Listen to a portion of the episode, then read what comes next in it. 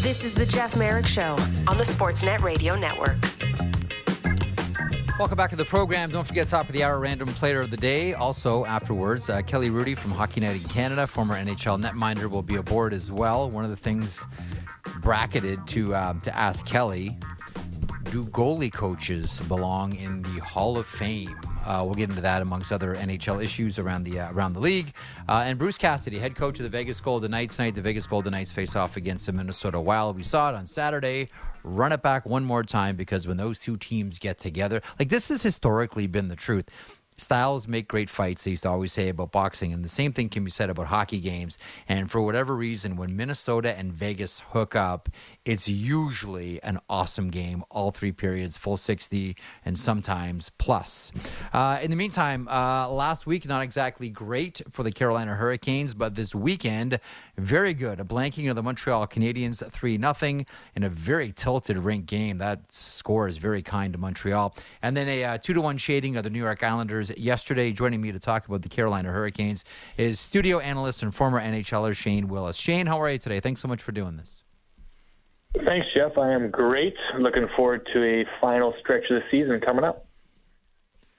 Yeah, how's the how's the uh, how's the how's the team feeling here? Like I always look at some teams and say, you know, there are just some squads that say, look, just get us to the, the beginning of the season, just get us to the playoffs. You know, that's where all the answers are. The regular season, not that it's meaningless, but you know, everything that we want to do this year hinges around what we do in the postseason. Carolina, clearly one of those teams. Um, how's the crew feeling right now after a couple of back-to-back wins?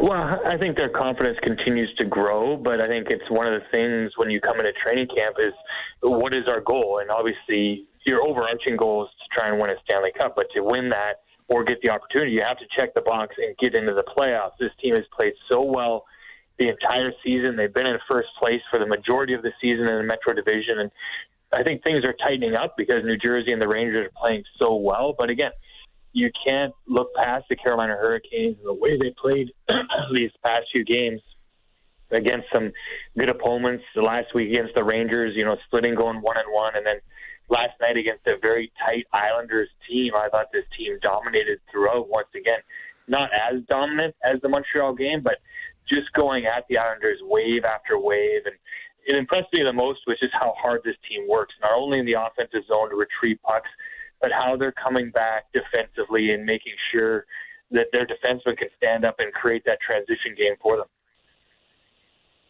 You know, I look at the Carolina Hurricanes, and uh, I've always said, well, I shouldn't say always. I mean, the past few seasons, I've said this is the the most new school, old school team that we have in the NHL in that I think a lot of their decisions are guided by analytics and guided by, you know, measuring the game in one specific way. But the way that Rod Brind'Amour has the Carolina Hurricanes playing is more than just a little bit old school. Um, how do you look at this Carolina team? And when I say they're a the, the the new school, old school team of the NHL, does that resonate with you? Um, yeah, I actually love that analogy. I might steal that from you, Jeff, um, next week during the game. But I, I agree because Rod is, when he looks at the game, obviously he knows how much the game has changed, and he knows it has to be played with speed. Your defensemen have to be active up the yeah. ice, helping offensively, which the Hurricanes have. Their defensemen together as a group lead the National Hockey League in points. But when you go back to old school, when you talk about hard work and grinding in the trenches and really working for your opportunities, this team is built around that. And when you have a captain like Jordan Staal who leads the way with his size and presence out there, they just continue to push mm. pucks into areas that, as you talk about the new NHL with some of these young superstars, not really the way a lot of them want to play the game. You know, it's that razzle dazzle, let's finesse it around. This team will grind yeah. you into the ground in the trenches to create their chances and but they can play at a high rate of speed too. Sebastian Aho, an elite level player, utilizes that through the neutral zone, along with the defensemen being as active as they are, and Brady Skjei having a career high with 17 goals now in the back end. You know, I uh, the the one thing that I always come back to is you know the idea of we keep hearing, oh, it's a puck possession game. Hang on to the puck. Hang on to the puck. Don't surrender it. Don't surrender it. You know, the Carolina Hurricanes have always been one of, and at times the best puck retrieval team in the league. Like the idea of strategically surrendering the puck because you can retrieve it better than your opponent. I know it's not the way that the game is evolving towards, but it, it's funny. Like I look at Carolina and I say, you know, once upon a time, not too long ago, this was the Carolina Hurricanes team that were, you know, very involved in, you know, what their underlying numbers um, looked like. And I remember talking to someone from the Canes and where I was remarking on, you know, the the first period, they always have like, you know, 20 shots, you know, in the first period. And one of the players said to me, like, look, uh, we know how our team is constructed. We know how our team thinks. What we're doing in the first period, to be blunt, is we're just warming up our Corsi. That's what we're doing here. We're getting our shots on net. We're warming up our Corsi. And now here's this team that is marvelous, and I mean marvelous, at retrieving the pucks. And that is, sure, it's skill, but that is just flat out, you know, Rod Brind'Amour inspired hard work. Do you have a thought on that one? Well, a couple things come to mind for me. One, how this team skates because they are quick, and I think puck retrieval you have to be quick, you have to be on your toes. The other big part to me is how well they work seamlessly together. As soon as one guy has the puck going up the boards, they are all in motion because they know where that puck is going to go, and they anticipate to get there first, and then go back to a hard work category where Rod Brind'Amour focuses on you have to win 50-50 battles. And when you look at this team going into the corner, once they retrieve the puck, or if it's 50-50, they're coming up with it time after time again. They're getting the pucks to the point, and then they're getting shots through for guys who are grinding to get to the front of the net. So that's a big thing to me is how seamless this team works together, how they read off of each other, because they know. People may say this is a pretty simple system, but it's also pretty tough to beat when they're on their toes and everything's working as seamless as it has been this entire season. Mm-hmm. You know, there's um, there, there's two players. Well, really, I mean, there's a, there's a number of players, but uh, of most recent note, um, there's two players that I'm really happy for recently. Uh, one is Jesse Puljujarvi. Uh, you know, nice to see some some production from Puljujarvi. I understand why it, it, it had run sour in Edmonton, and you know, no surprise that it's the Carolina Hurricanes that, that pick him up.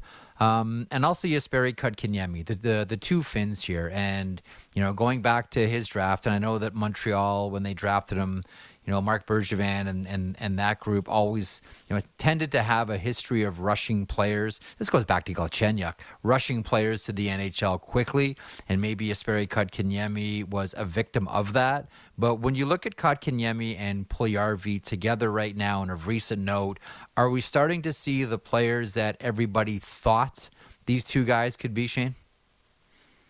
Well, obviously, Kotkaniemi's been here a little bit longer, so I've seen his growth a little bit more than Puljujarvi, but he has definitely taken steps forward in the right direction. Uh, Puljujarvi hits the post last night. You could see it in his face. He just wants one to go in so bad because he has been so energized yep. since arriving here, along with a lot of Finns that he's played with before. But I think the best part about the Hurricanes organization, and when you look at his coaching staff and Rod Brind'Amour, Jeff Daniels, and Tim Gleason, is the belief that they put into players no matter where they come from. They're going to jump in the trenches with you and work with you to show you how hard you have to play and be that everyday NHLer, um, as we hear coaches talk about it all the time. And I think the enthusiasm that both these guys had since they arrived and the buy-in they have is showing in their progression. Now, once again, Kotkaniemi's been here a lot longer and he's taken more steps forward, but mm-hmm. it's an area that I think Puljujarvi can continue to grow and thrive in and, and find that game. Now, when I watch him play, he's so big and strong and physical. I don't think that was the player that Edmonton drafted or thought they were getting. Um, but he can play kind of a big, strong power game around the net. And I think the system that is here in Carolina is one that he can thrive in and utilize his size more. You know, I mentioned um, uh, I mentioned before you came on that you know I was, I was using the the Vegas Minnesota um, game as a, as an example. There are just some teams that when they get together. I mean, it's it's must see television, and it's a it's a, a, ticket you have to buy if you're in the if you're in the market. Um, Minnesota and and Vegas always produce really good games. I mean, you're there for all of these which is the team that mixes best with Carolina? That if Carolina is playing Team X, you better make sure you watch the full three periods. Who's that team? Well, a couple come to mind. Maybe not so much this year, but it you know it has been the Washington Capitals in years past. But the one that really jumps out to me, and the Hurricanes have fallen a few times to them in the playoffs before, is the Boston Bruins. And when you look at the Eastern Conference right now, as well as they have played all season long, but just the way that the Hurricanes always step on the ice and say, "Let's go. We'll go. We'll go to battle with you for 60 minutes, and we'll see where the cards lay at the end of the day." Um, that's a game, and that's a series that, if this continues to roll along and both these teams advance, will be uh, much watched TV in the Eastern Conference Final. You know, there was. Uh, I remember being at the Memorial Cup in Windsor uh, a number of years ago. I think this was 2000, ah, maybe 17, and you know the Windsor Spitfires. You know, ended up winning the the entire thing, and they had a really great, like, excellent blue line led by uh, Mikhail Sergachev, and you know Sean Day was on that blue line. Like some really really good players, and so was Jalen Chatfield. And I remember I was working it with Colby Armstrong, and Colby said Jalen Chatfield is going to play in the NHL one day. And I'm like, ah, come on, Colby, overager. He's you know he's going to scuffle. He'll be a, a career minor leaguer AHL guy. Colby was right, and I was wrong. Your thoughts on Jalen Chatfield in the NHL? Well, number one, when you when you look inside this locker room, and something the head coach looks for all the time is character. So go back and look at Jalen Chatfield's road to get to where he is today the hard work he's put in, yep. dedication to working his craft. Really, number one, how well Jalen Chatfield skates, and I think that's probably one thing that jumped out to Colby when he watched the World Cup was he can move. He can really get up and down the ice. He can move laterally. But I think the hard work he's put in since arriving at training camp has just taken him two, three, four steps forward. I remember watching the first month of the season and Tim Gleason was saying how much he liked how he was playing, and I, I, you know, you could see a little bit of growth in his game. But all of a sudden, he just exploded. One of the pucks went in the net for him, and the way he started skating, and the confidence builds in him. And now he is one of those everyday NHL guys you need on your back end. And you could say he's number five, maybe he's number six right now for the Hurricanes. But then you go up the roster, and you could argue the Hurricanes for a full six guys on a roster have one of the best, if not arguably the best defensive core in the National Hockey League because of how they move, the production they have. They lead the league in points, like I said.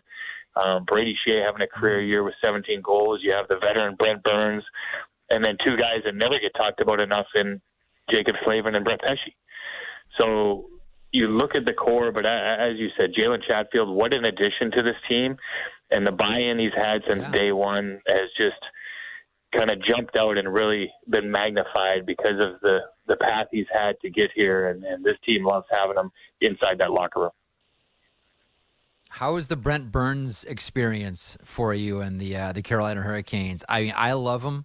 Going back to you know when he played junior in the OHL, uh, he is one of the most distinct and unique personalities of the game.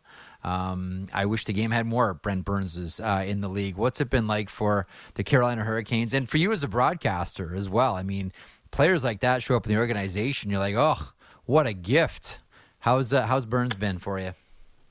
Well, there's no question from a broadcast side. He brings a little flair. He's always open to answer any questions. He gives very thoughtful answers when he's listening to your questions from a broadcast side. But he just brings that flair immediately into the room. He is a character inside that locker room. I think it's something that this locker room actually needed a little bit more of a energy spark kind of guy inside there. But since day one, I think the one thing that's impressed Rod Brind'Amour is his work ethic as well. How hard this guy works off the ice to make sure, you know, at his age, he's ready to go each and every day and continues to play the same way.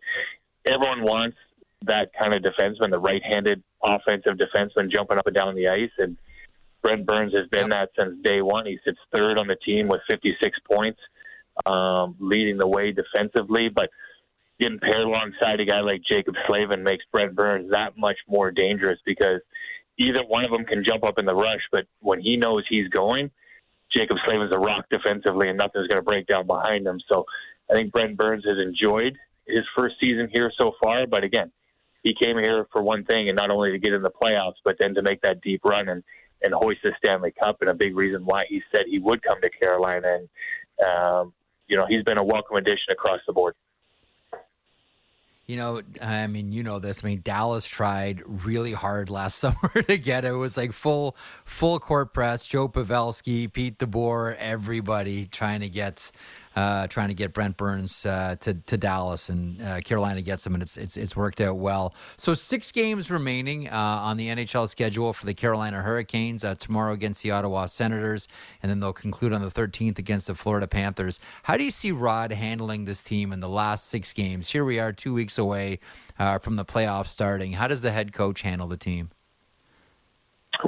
I think he's one of the most focused guys you ever meet, so I don't think he's going to change anything at all, and he's going to press this team to get even better than they are now. Um, five on five play, the balance he had last night throughout his four lines, playing wave after wave, was really impressive to me.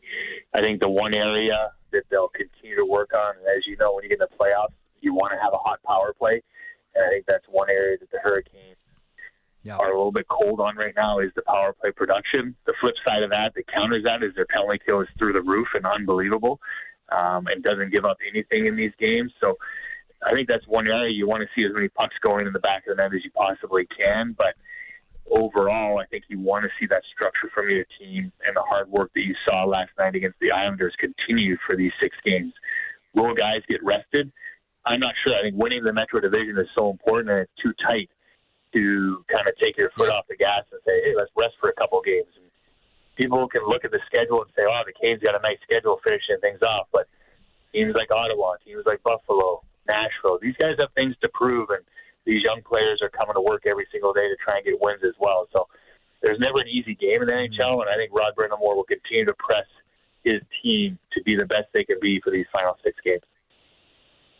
Yeah, I don't disagree. Um, Shane, this has been great. Uh, two wins in a row. Uh, big one coming up tomorrow against Ottawa. I mean, Carolina's got the dreaded four game week. The, yesterday, the Islanders, and then Ottawa, Nashville, uh, Buffalo on Saturday. So, a lot of hockey on the horizon for the Hurricanes. Um, Shane, thanks so much for stopping by. Really appreciate your insight and expertise, and we'll we'll catch up down the road. I think Carolina's poised for some some big things here in the postseason. Thanks so much for joining me today. Thank you, Jeff. Appreciate it. We'll talk to you in the playoffs.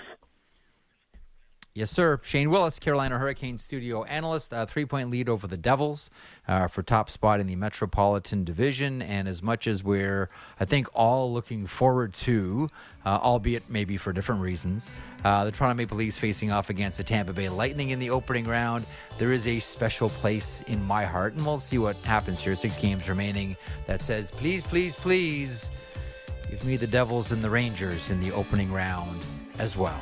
Uh, thanks to Shane Willis for stopping by. Uh, coming up, random player of the day. Also, Kelly Hrudey from Hockey Night in Canada. Bruce Cassidy, uh, Vegas Golden Knights head coach. Plenty of show to get to. Hour one in the books, hour two on the horizon.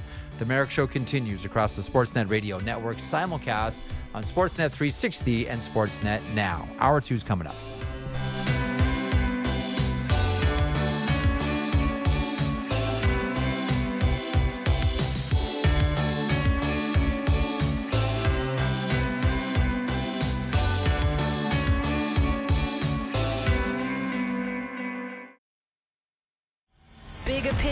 And in depth conversations covering the Leafs, Jays, Raptors, and the NFL. The JD Bunkis Podcast. Subscribe and download the show on Apple, Spotify, or wherever you get your podcasts.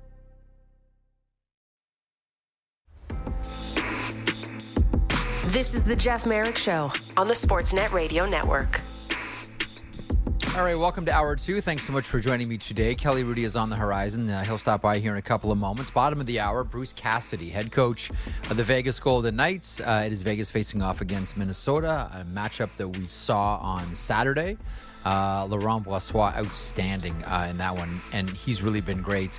Um, and styles, man, styles make great games, and the Minnesota Wild and the Vegas Golden Knights, when they get together, usually great games happen. So very much looking forward uh, to this one this evening. In the meantime, Matt Marchese, our producer, joining me now for the random player of the day. Hello, Maddie. How are you, pal? I'm good, Jeffy. How are you? Good man. So the concept is simple. Uh, people email in their uh, their random players of the day. A name pops through your head. JM Show at Sportsnet.ca is the email address, um, and we filter through them and get them on the air here. And who sent in who today, Maddie Marchese? Uh, this one was sent in by Ken Tosin and Todd Armstrong. So uh, another double. We've had a few of these. Okay. Um, and it is defenseman Barry Beck. Bubba. Um, from uh, Bubba Smith of the Baltimore Colts. That's how he got his uh, nickname. He is, by the way, no pressure, Maddie. Someone that I've always wanted to talk to.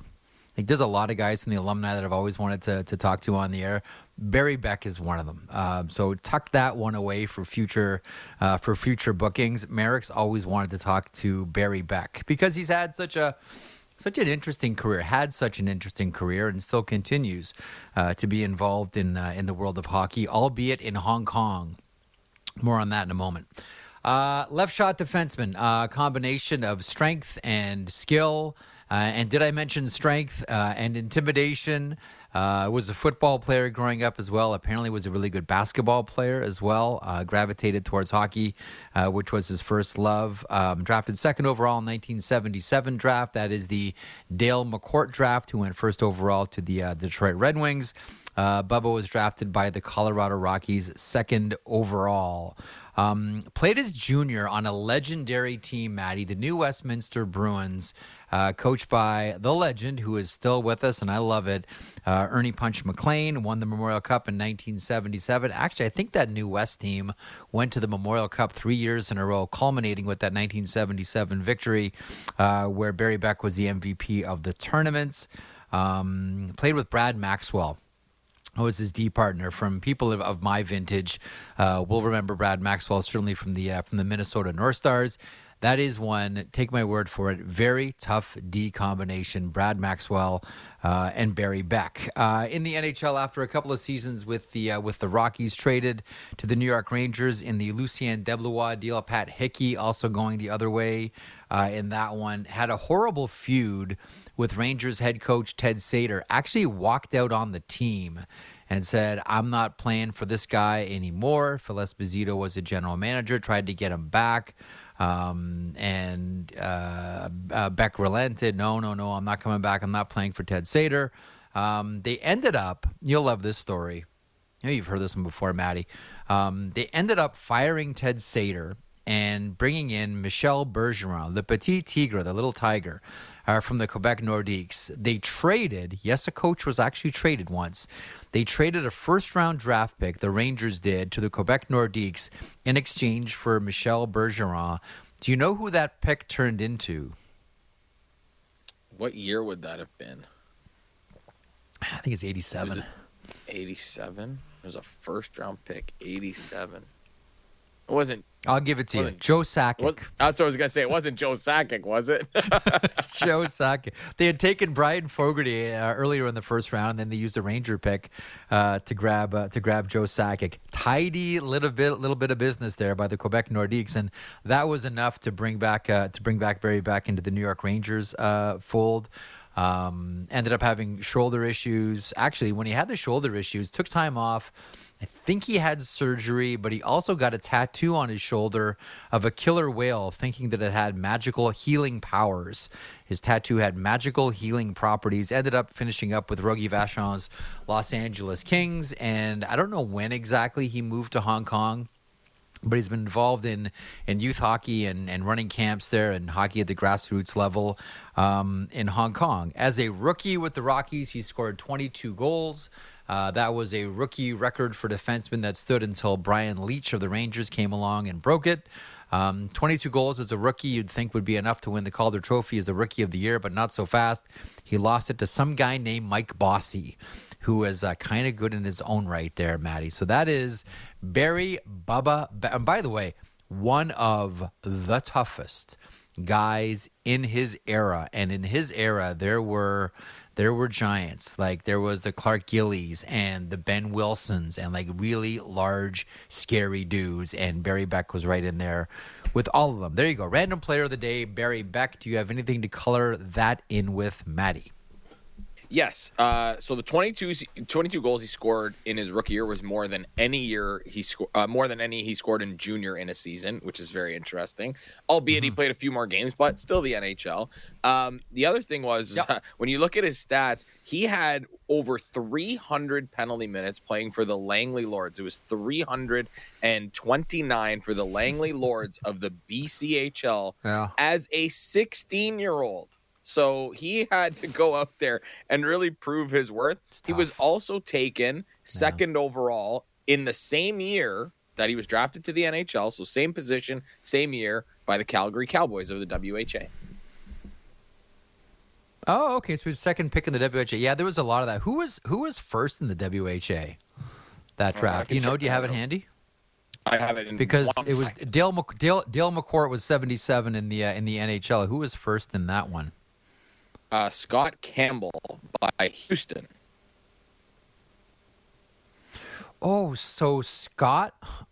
Okay, Scott Campbell. Didn't he end up playing with the Winnipeg Jets in the WHA? Uh, just checking that now. He played for the Houston Arrows and the Winnipeg Jets. Yes, and then Putnam Blues. Yeah, yeah. We just we, we, we just lost him not too long ago, I believe.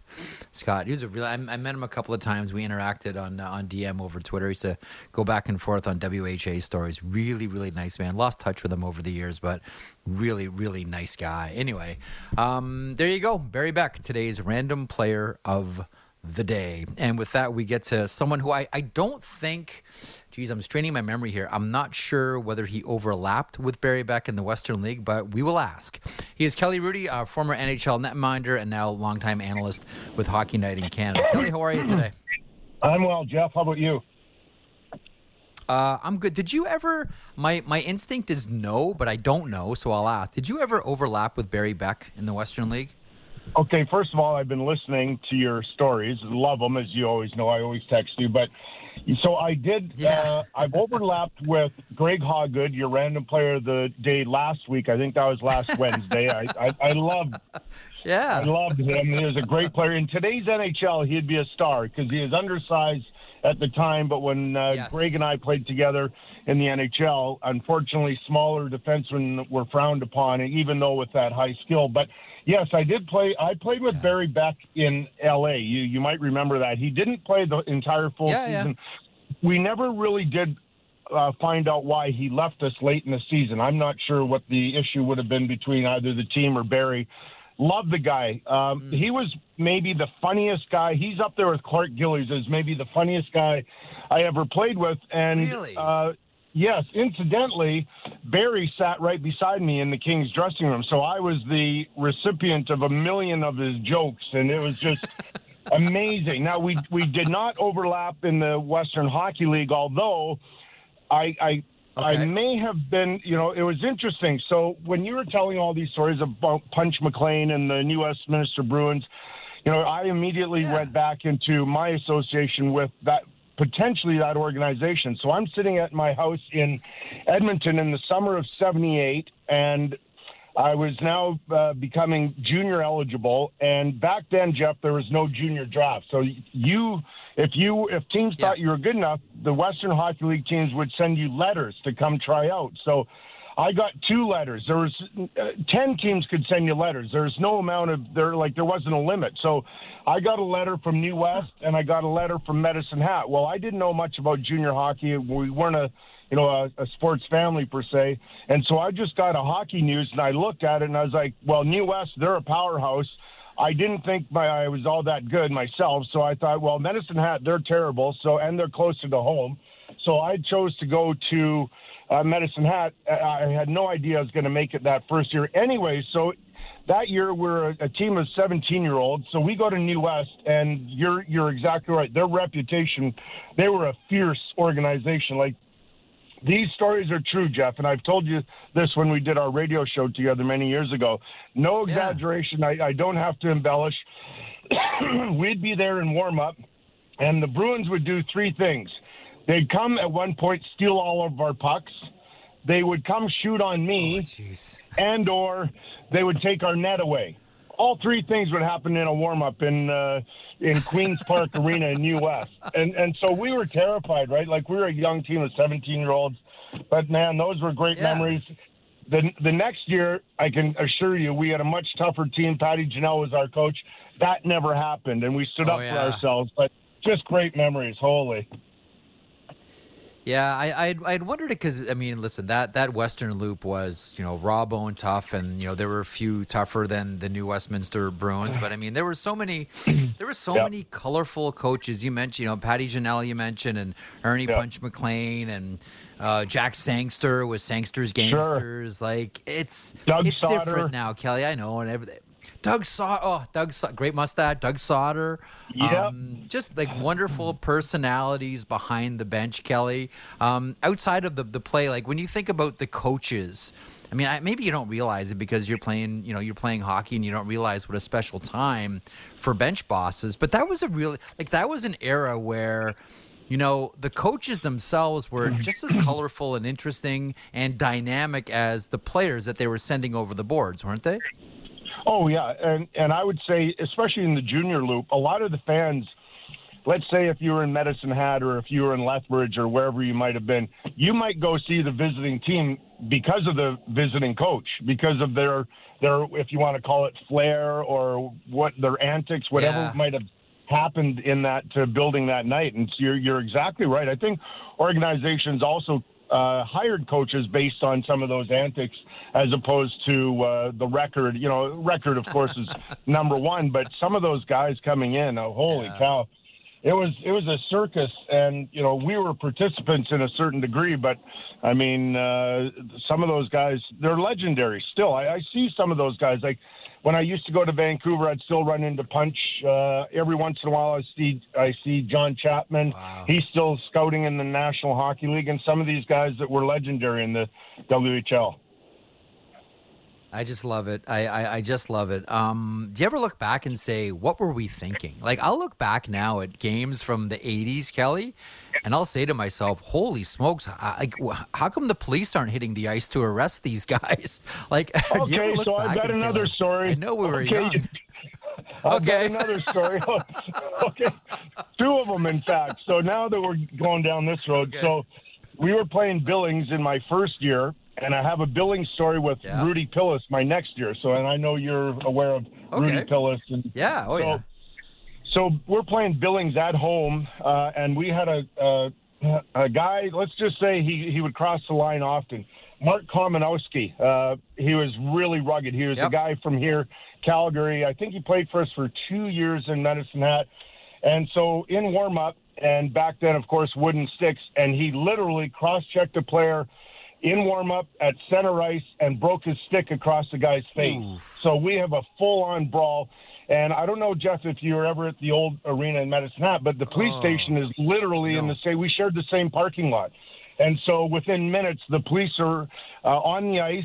Uh, a number of players were handcuffed. I want to say that both teams started and finished the game with about seven players on the ice. Uh, I fought both goal goalies. Um, it was it What? was yes, it was absolutely crazy. Um, and so the next year, so we had this uh, animosity with Billings, and we ended up playing them the next year in the first round of the playoffs. We won four three in overtime in the game seven, but. Rudy Pilous. So Patty Ginnell introduced me to Rudy Pilous after the game in the Billings Arena one time, and and I I had known about Rudy. I'd never met him, but I know that he had coached the the 61 Blackhawks to their Stanley Cup victory, and he had Oh, yeah. been general manager. Yeah, I think he is the first general manager of the Oakland Seals, and he coached in the WHA, Oh, yeah. the Winnipeg Jets, when they won the Avco Cup three times. So he was. This was an important person for me to meet. So after the game, Rudy says to me, he goes, Kelly, so- he said something like, Kelly, there are a lot of parts about your game that I really like, but from time to time, it looks like you're scared of the puck. And, you know, I was a young kid and shy and I didn't know what. And I said, yeah, it hurts. You know, I'm thinking back to those days when our equipment was terrible.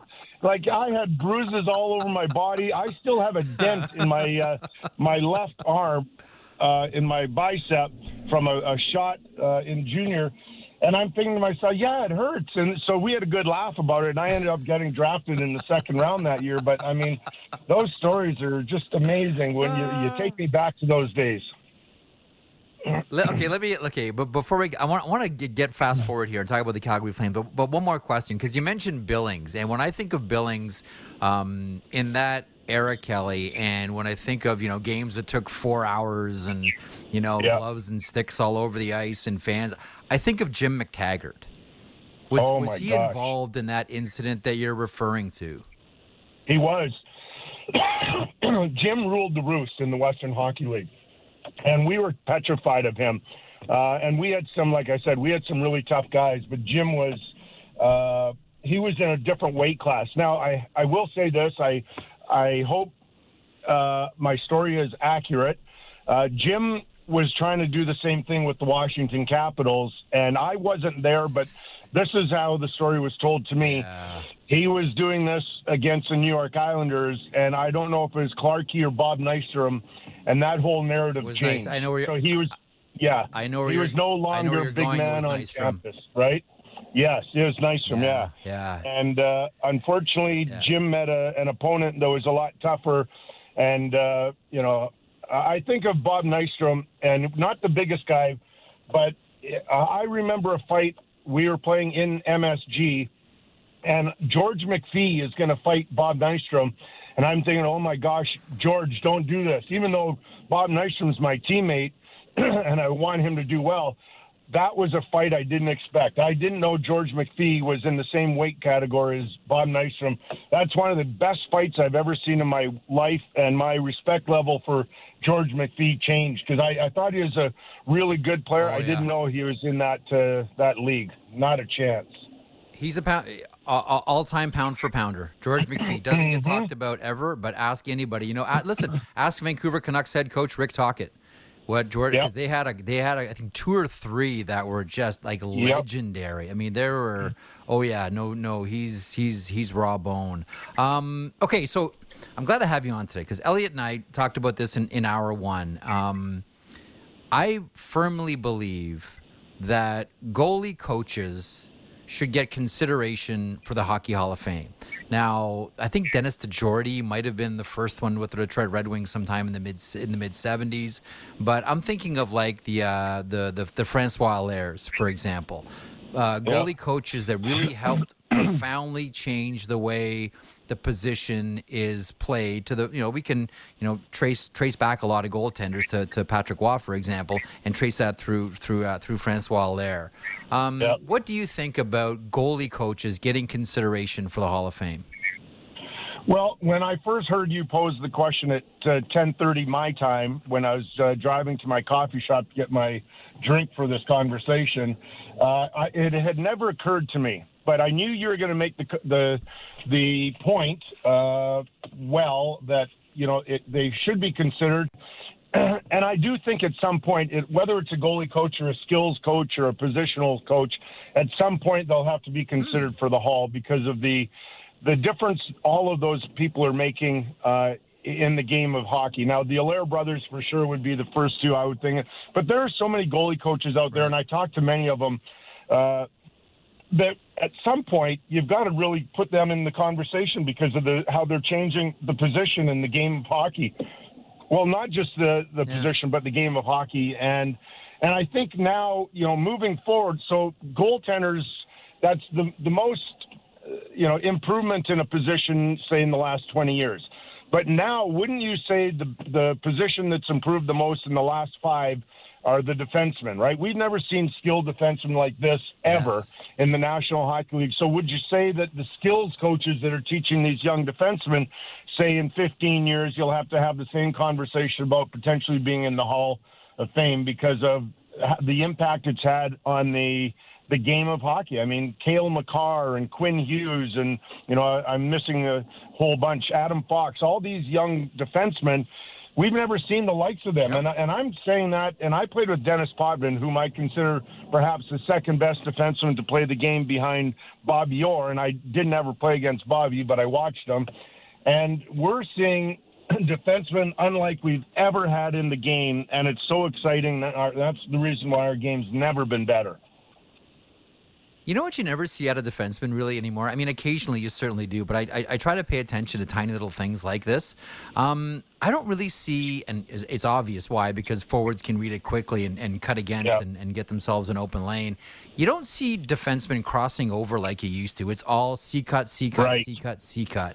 Like, I, like I'm with you. Like that, that, that's one of the ways that I see this thing changing. You don't because before, you know, okay, galloping backwards, I'm pivoting, I'm turning, and I'm starting Yeah. to cross over. Now, if you're a defenseman, and you cross your feet, you're dead. Yeah. Players just You're read it way too fast. You never, you never see it. 100 Yeah. One hundred percent. And I, I was talking to Ed Olczyk about this a few years ago, and I asked him about that same concept. The very second the defenseman starts that crossover, and then the player goes the other way. I'm kind of thinking like uh, McDavid on Morgan Rielly, that incredible play a couple of years ago. Oh. And I asked Eddie, right? Yeah. And I asked Eddie Olczyk about that. He said the other thing I used to look for, Kelly, and I, it never occurred to me, they have a deeper knee bend when you start to cross over. And that was my first indication that I could cut back on a defenseman. As soon as I saw that knee bend, I knew he was going to start a crossover, and so I could cut back the other way. But I could be wrong. I'm thinking the defenseman that taught everybody to play without crossing over is Nick Lidstrom. He's the first one that I think of that I don't think I ever saw him cross over once. And that also has changed the game, how you uh, defend uh, and how defensemen play. Now, you still get the odd guy crossing over because they just get caught flat-footed and, and they're in danger. But Yep. yeah, that's that's another change to the game for sure. That's an interesting one. Okay, so to hockey right now. it's taken us 22 minutes, but we got there. Um, here, here's my question. If you're the Calgary Flames right now, and first of all, winners are five of their last six, and the big comeback last night again, uh, and beat the Anaheim Ducks. Really happy for Lucic. Really happy for for Stone. These are two of the most popular players uh, in the lineup. It's Yep. the dreaded four game week uh, for the Calgary Flames. Uh, tomorrow they've got Chicago and then a big one on Wednesday, Scotiabank Wednesday night hockey against the Winnipeg Jets, and then Hockey Night in Canada Saturday against the Vancouver Canucks. How do you handle the goaltenders this week, Kelly? What do you do? Yeah, with I was the thinking about. here? Yeah, I was thinking about it last night after the game. I would go with Dan Vladar tomorrow, and I'd have Jacob Markstrom in Winnipeg on Wednesday. Now, I heard you and Elliot chatting about you can't play back to back, or Elliot may have said Markstrom can't play back to back, and you know I think Markstrom is feeling a little bit of the the workload right now, so I would go with Vladar and then Markstrom. But here's the thing: how the game has also changed. It, coaches are so skeptical to play goalies back to back, and I understand why, because the game's never been played at a higher pace, and you know the speed, the shots are harder. Yep. But if again, I'll go back to storytelling, and Jeff, you'll remember these days. And Ron MacLean and I were sharing this with Kevin Bieksa, uh, what nine days ago. Last time Kevin was on the show on Saturday, off camera. back when I started. Uh, in the first round, Jeff, whether that was when it was a best of five or a best of seven, the first four games were played in five nights, right? The first two games were back to back. A day off, and then the next two games were back to back. And so the workload, all of us had to play in the four games in the first five nights. And so I do think part of it is uh, the mental idea of it, but although it's totally exhausting, you can do it. I mean, you can play back to back, and I, I, I do think that some of the coaches should look at that a little bit more often and say, "Hey, listen, I know here's kind of the thinking in today's game, and I understand why for all the reasons I said before." But in certain circumstances and the importance of the game, I have no reason why a guy can't play back to back. I, I think it depends on because I mean, listen, the, uh, the the way we measure the game now says that you shouldn't do that in order to give yourself the best opportunity to win. But to to Yep. that end, I always look at it and say, you know, that's a universal, and we're dealing with human beings here at the end of it. And I understand what the numbers say, but I kind of go on the basis of that's different from one goaltender to the next. Like what works That's for right. Jacob Markstrom is not not going to work for Linus Ullmark, is not going to work for I don't know Thatcher Demko, is not going to work for Jonathan Quick. You know what I mean? One hundred percent. That's totally right. You know, and there are certain guys that just thrive under that pressure and uh, the workload, and other guys you really got to manage it well, and and talk to them and ask them, and then you know you have to have that great uh, relationship with your goaltender that he he can trust the head coach or the goalie coach and and be honest. And it's is there's no shame in saying, hey, listen, I'm wearing down here, and our better option might be to play the other guy tonight, even if it's not back to back. And there's no shame in that. Um, how has Calgary been able to to do this? Like, I, it seemed as if after that Los Angeles Kings game, um, everything kind of changed here for the Calgary Flames, and they've turned into a, a, a, different team. Now, albeit, you know, some of the games have been really close, and we've had to see some comebacks here, and it's not as if they're they're dusting teams regularly, but they're winning. You know, you look at the Winnipeg Jets and what they were able to do in the past couple of games, putting up a six spot every game. Like that's that's that's sending a message. Yep. Calgary's sending a message by piling up points here. How have they been able to do this coming off of that horrible game against the Kings? Looks to me like they're more resilient. They're stronger mentally, and whereas maybe a month or two ago.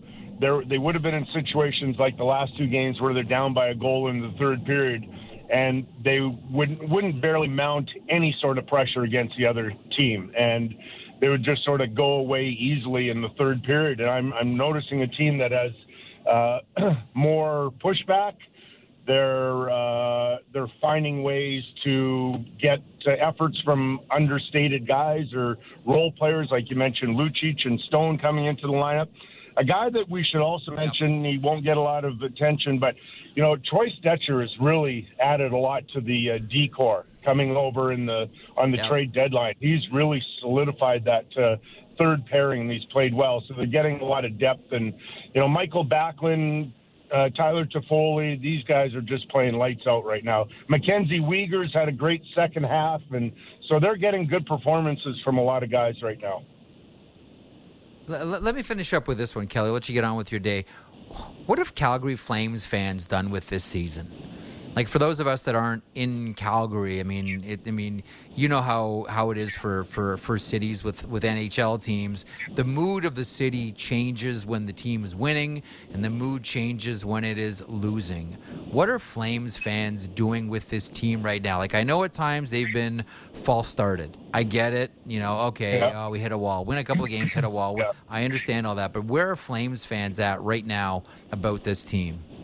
Okay, overall, whether I'm at the airport or whether I'm out at dinner with my wife or a local coffee shop, I would say the mood would be overly optimistic. Like they, everybody is so positive about the team. At least the people that come up to me and share their thoughts about the Flames. They they really feel that they're going to get into the playoffs, and uh, you know they still got quite a mountain to climb. But uh, I would say I thought at some point that it might turn that people would be more down on the team. But at least the people that have come up to me, I haven't noticed that, and they haven't expressed that to me. So the the fans are still really positive about the team.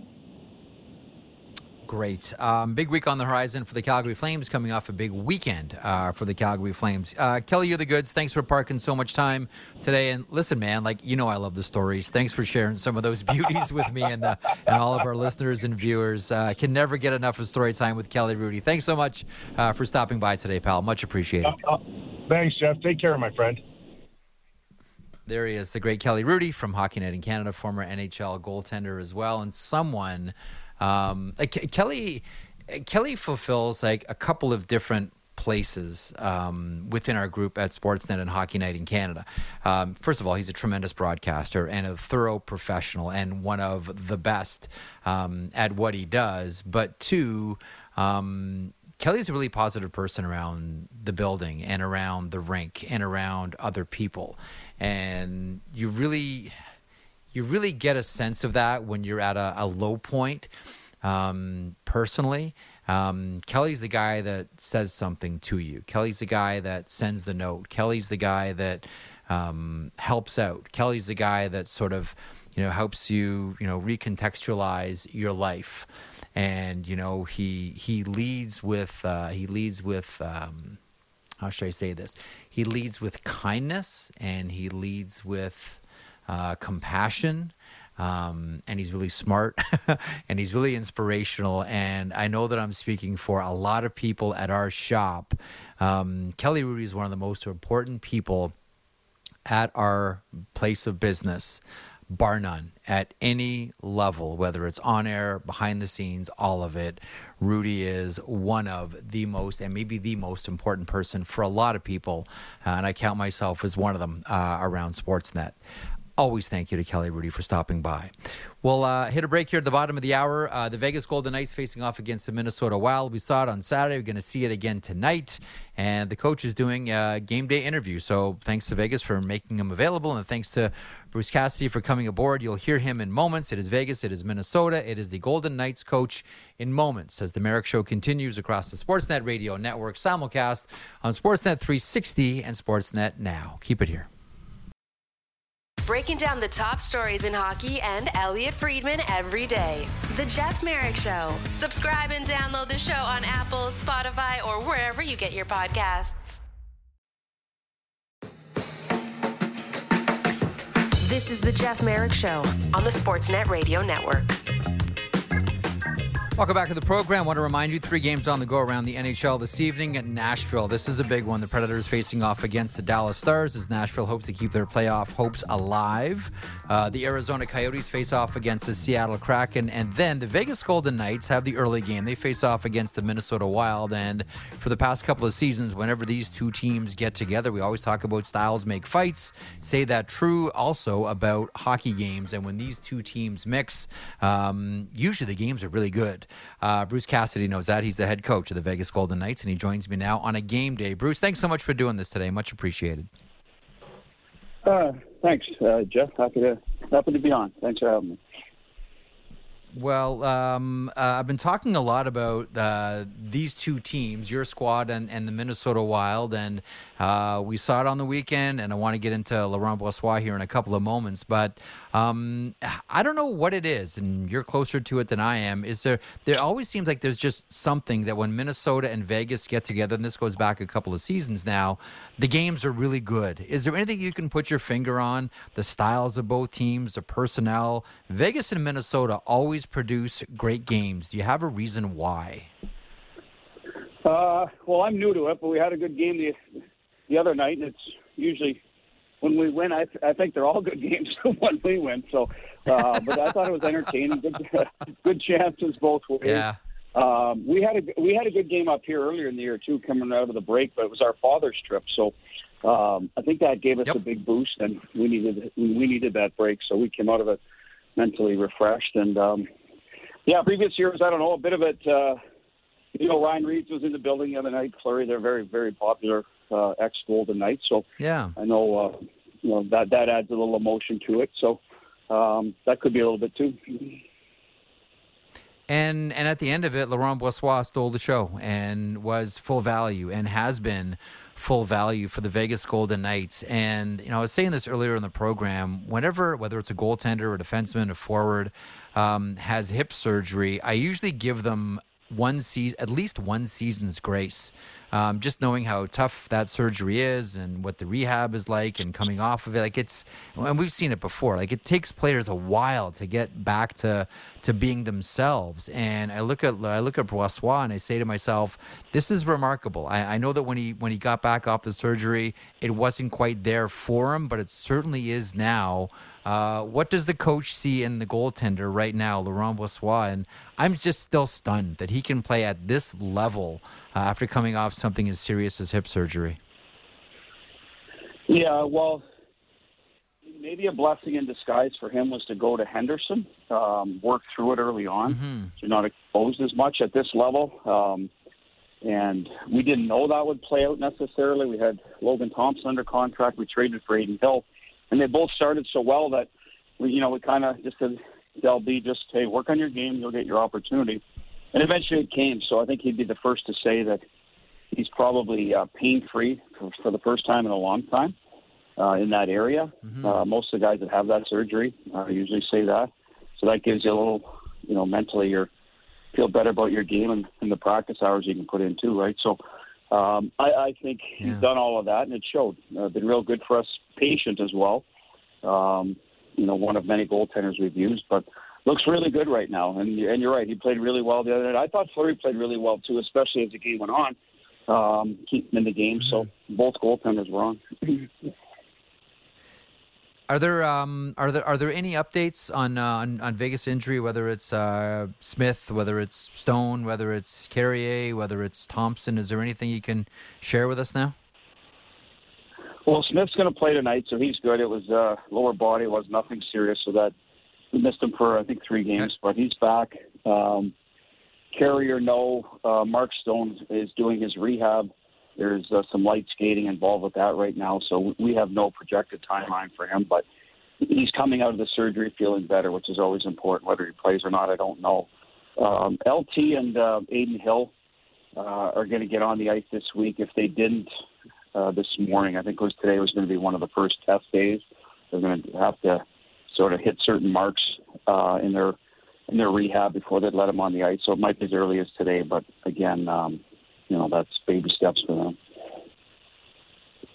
Um, I want to ask you about Chandler Stephenson, and I, I, know that you've always encouraged Stephenson to to shoot the puck more.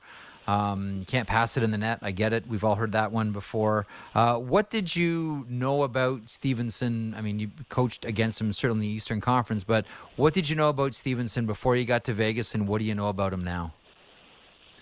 Well, not a lot, to be honest, even though he's in the East, because those teams in Washington, and no disrespect to Stevie, but you're looking at Kuznetsov, okay, his line, how we're going to, you know what I mean, Backstrom, how we're going to shut down, you know, yep. Eller, you know, so you know, he's down the list, so to speak, before your game plan. So, um, and then you come here and you realize he's a lot more gifted, um, speed and and uh, playmaking ability than I would have guessed in Washington. More, more just because he was playing down in the lineup, right? But if you look at the centers he was mm-hmm. behind, um, you understand why. So, I think it was a great move by Vegas a couple of years ago to, to bring him in, and he's elevated his game and moved up in the lineup.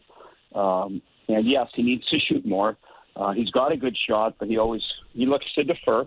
Um, and yep. you know, as, as in a playoff series, you got to be careful then because teams know a little bit more about you, right? Now, you know, start taking away your outlets. So he has to become a dual threat. Um, and I believe he will. He can shoot the puck. He just, like I said, he, he likes to look past uh, first. And um, mm-hmm. I don't think that's uh, that unusual with different centermen throughout the league. Uh, so I think when it's time to shoot, he'll shoot. Um, and uh, hopefully pays off for us.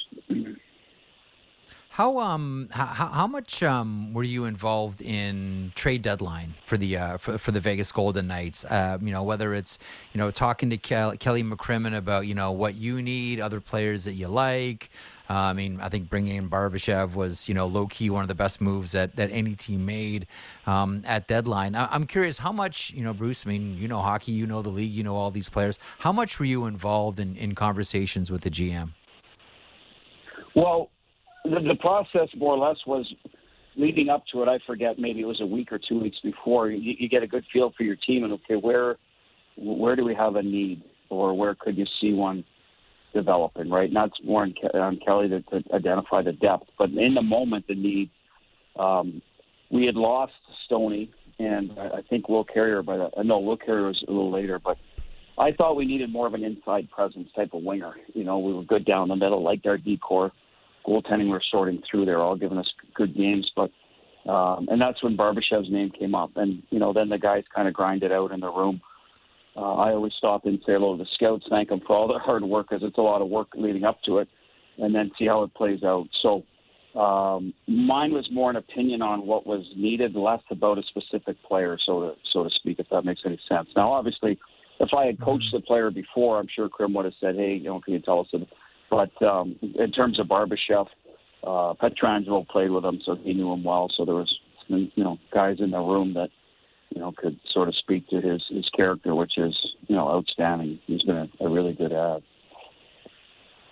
Uh, I like him. Uh, have always liked him. Um, I think a guy like that is exceptional in the playoffs. What do you think that you know hockey fans that, that may not know much about Ivan Barbashev should know? Because even this, we know a lot about you know, Alex Pietrangelo and Jack Eichel, and you have a lot of headline players on the Vegas Golden Knights. What should we know about Ivan Barbashev?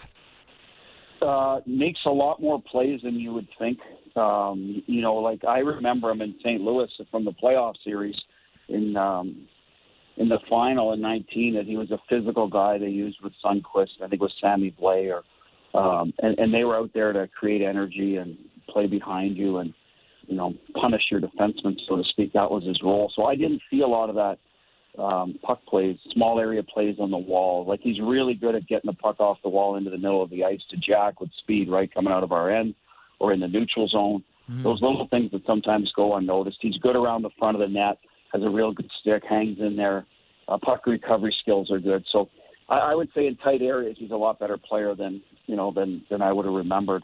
Um, and and his stats, I think, from a year ago back that up. He got moved up and you know produced better numbers. So um, and that's where we've used him a little bit out of necessity, and it's where he landed. And we were prepared to move him around, and he's he's been on Jack's left side since he got here. So a real good fit for us, um, and he still brings the physicality uh, that, that he was known for, but also an, an offensive defen- uh, dimension with Bruce Cassidy, head coach of the Vegas Golden Knights, uh, top team in the Western Conference, uh, on their way to the playoffs, and and that means we get to see our first, um, as our first shot at seeing Jack Eichel in the postseason. Uh, how much have you talked to to Eichel about what the postseason is like? Uh, do you wait for that uh, until you get closer to the to the playoffs, or do you even have any conversations with Eichel at all? How does it work for uh, for Bruce Cassidy and Jack Eichel in that relationship? Well, no, it, it started Jeff when I first met him last year. When I when I got hired, we talked a bit about, you know, we're in it together type of thing, and this is an opportunity to, uh, you know, for him to, you know, to build build on his legacy. He's had, you know, a, a good championship um, pedigree from BU, and he comes into the NHL and haven't got to the playoffs. So we're going to work towards that. So that that's where it started, and the habits that you need mm. uh, to be successful and so we talked a bit about that. I mean, just generally, and then as the years gone on, uh, recently we talked about it a bit. Just that the, you know, how every game's a reset. You know, you start over almost, and and you don't let things linger, and you adjust for sure. But um, how the momentums can swing in a playoff series. So, but that was it briefly. We're in now, so I'll, we'll start talking about it more as we get closer. But I think Jack knows. I mean, he's been around uh, the game long enough that um, words he's heard about it, but it, it's you got to live it, right? Eventually, you just got to live it, and, and you, you'll see it's yeah. another gear, it's another level, and that's just the way it is. And fighting through uh, checks and all that'll be at a, you know, that that's the, the, those guys separate themselves, and that'll be the challenge with Jack because he's a star player. He's going to get targeted even more. Um, referees may not give him a break. All those things that you have to push through mentally as well as physically. So mm. that that'll be the conversation with him and and then uh, you know enjoy it. Right? It's not automatic. He he knows that better than anybody. And and and the Golden Knights lived that last year. It's not automatic. You're in.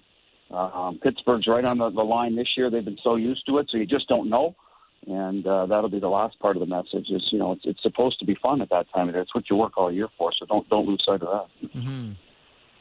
Let me uh, let me ask about your Vegas experience here. Seventy six games deep, and you know this Vegas Golden Knights team uh, has been such a such a bright spot in the uh, in the NHL landscape. Wildly successful um, on the ice and financially as well. Um, the American Hockey League team. You mentioned Henderson earlier. I mean, uh, they're one of the most successful um, AHL teams. I think they're either number one or, or, or number two as, as far as revenue goes um, in the American Hockey League. That's been an enormous success, and we know the expectation is high um, for uh, for both Henderson and the Vegas Golden Knights. Um, what's it like to be a, a coach in Vegas? You've been around hockey for a long time, uh, seen a lot of different things, had a lot of different experiences.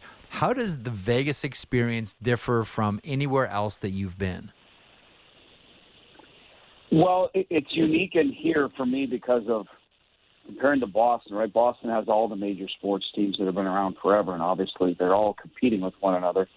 And whereas Vegas was is the original, you know, top team. I mean, the Raiders just moved here, but they're a transplant, mm-hmm. right? So they're not homegrown, so to speak. So I think that's the thing where Vegas has uh, truly noticed how attached they are to the team uh, from day one, and it's theirs. You know what I mean? Whereas, you know, like I said, the Raiders is, is you know, they're get still going through that process. So that's the first thing I noticed. And how many people are truly into hockey? I, I was expecting, okay, it's the desert you know they'll have some fans. But I mean, I've played in the rink as a visiting coach, and and it's a great atmosphere. But you wonder what it's like when the game's not on, right? When you're just walking around, like in Boston, you see Red Sox hats and and the Pats and, and yep. the Bruins stuff. Well, here you see Vegas Golden Knights stuff everywhere.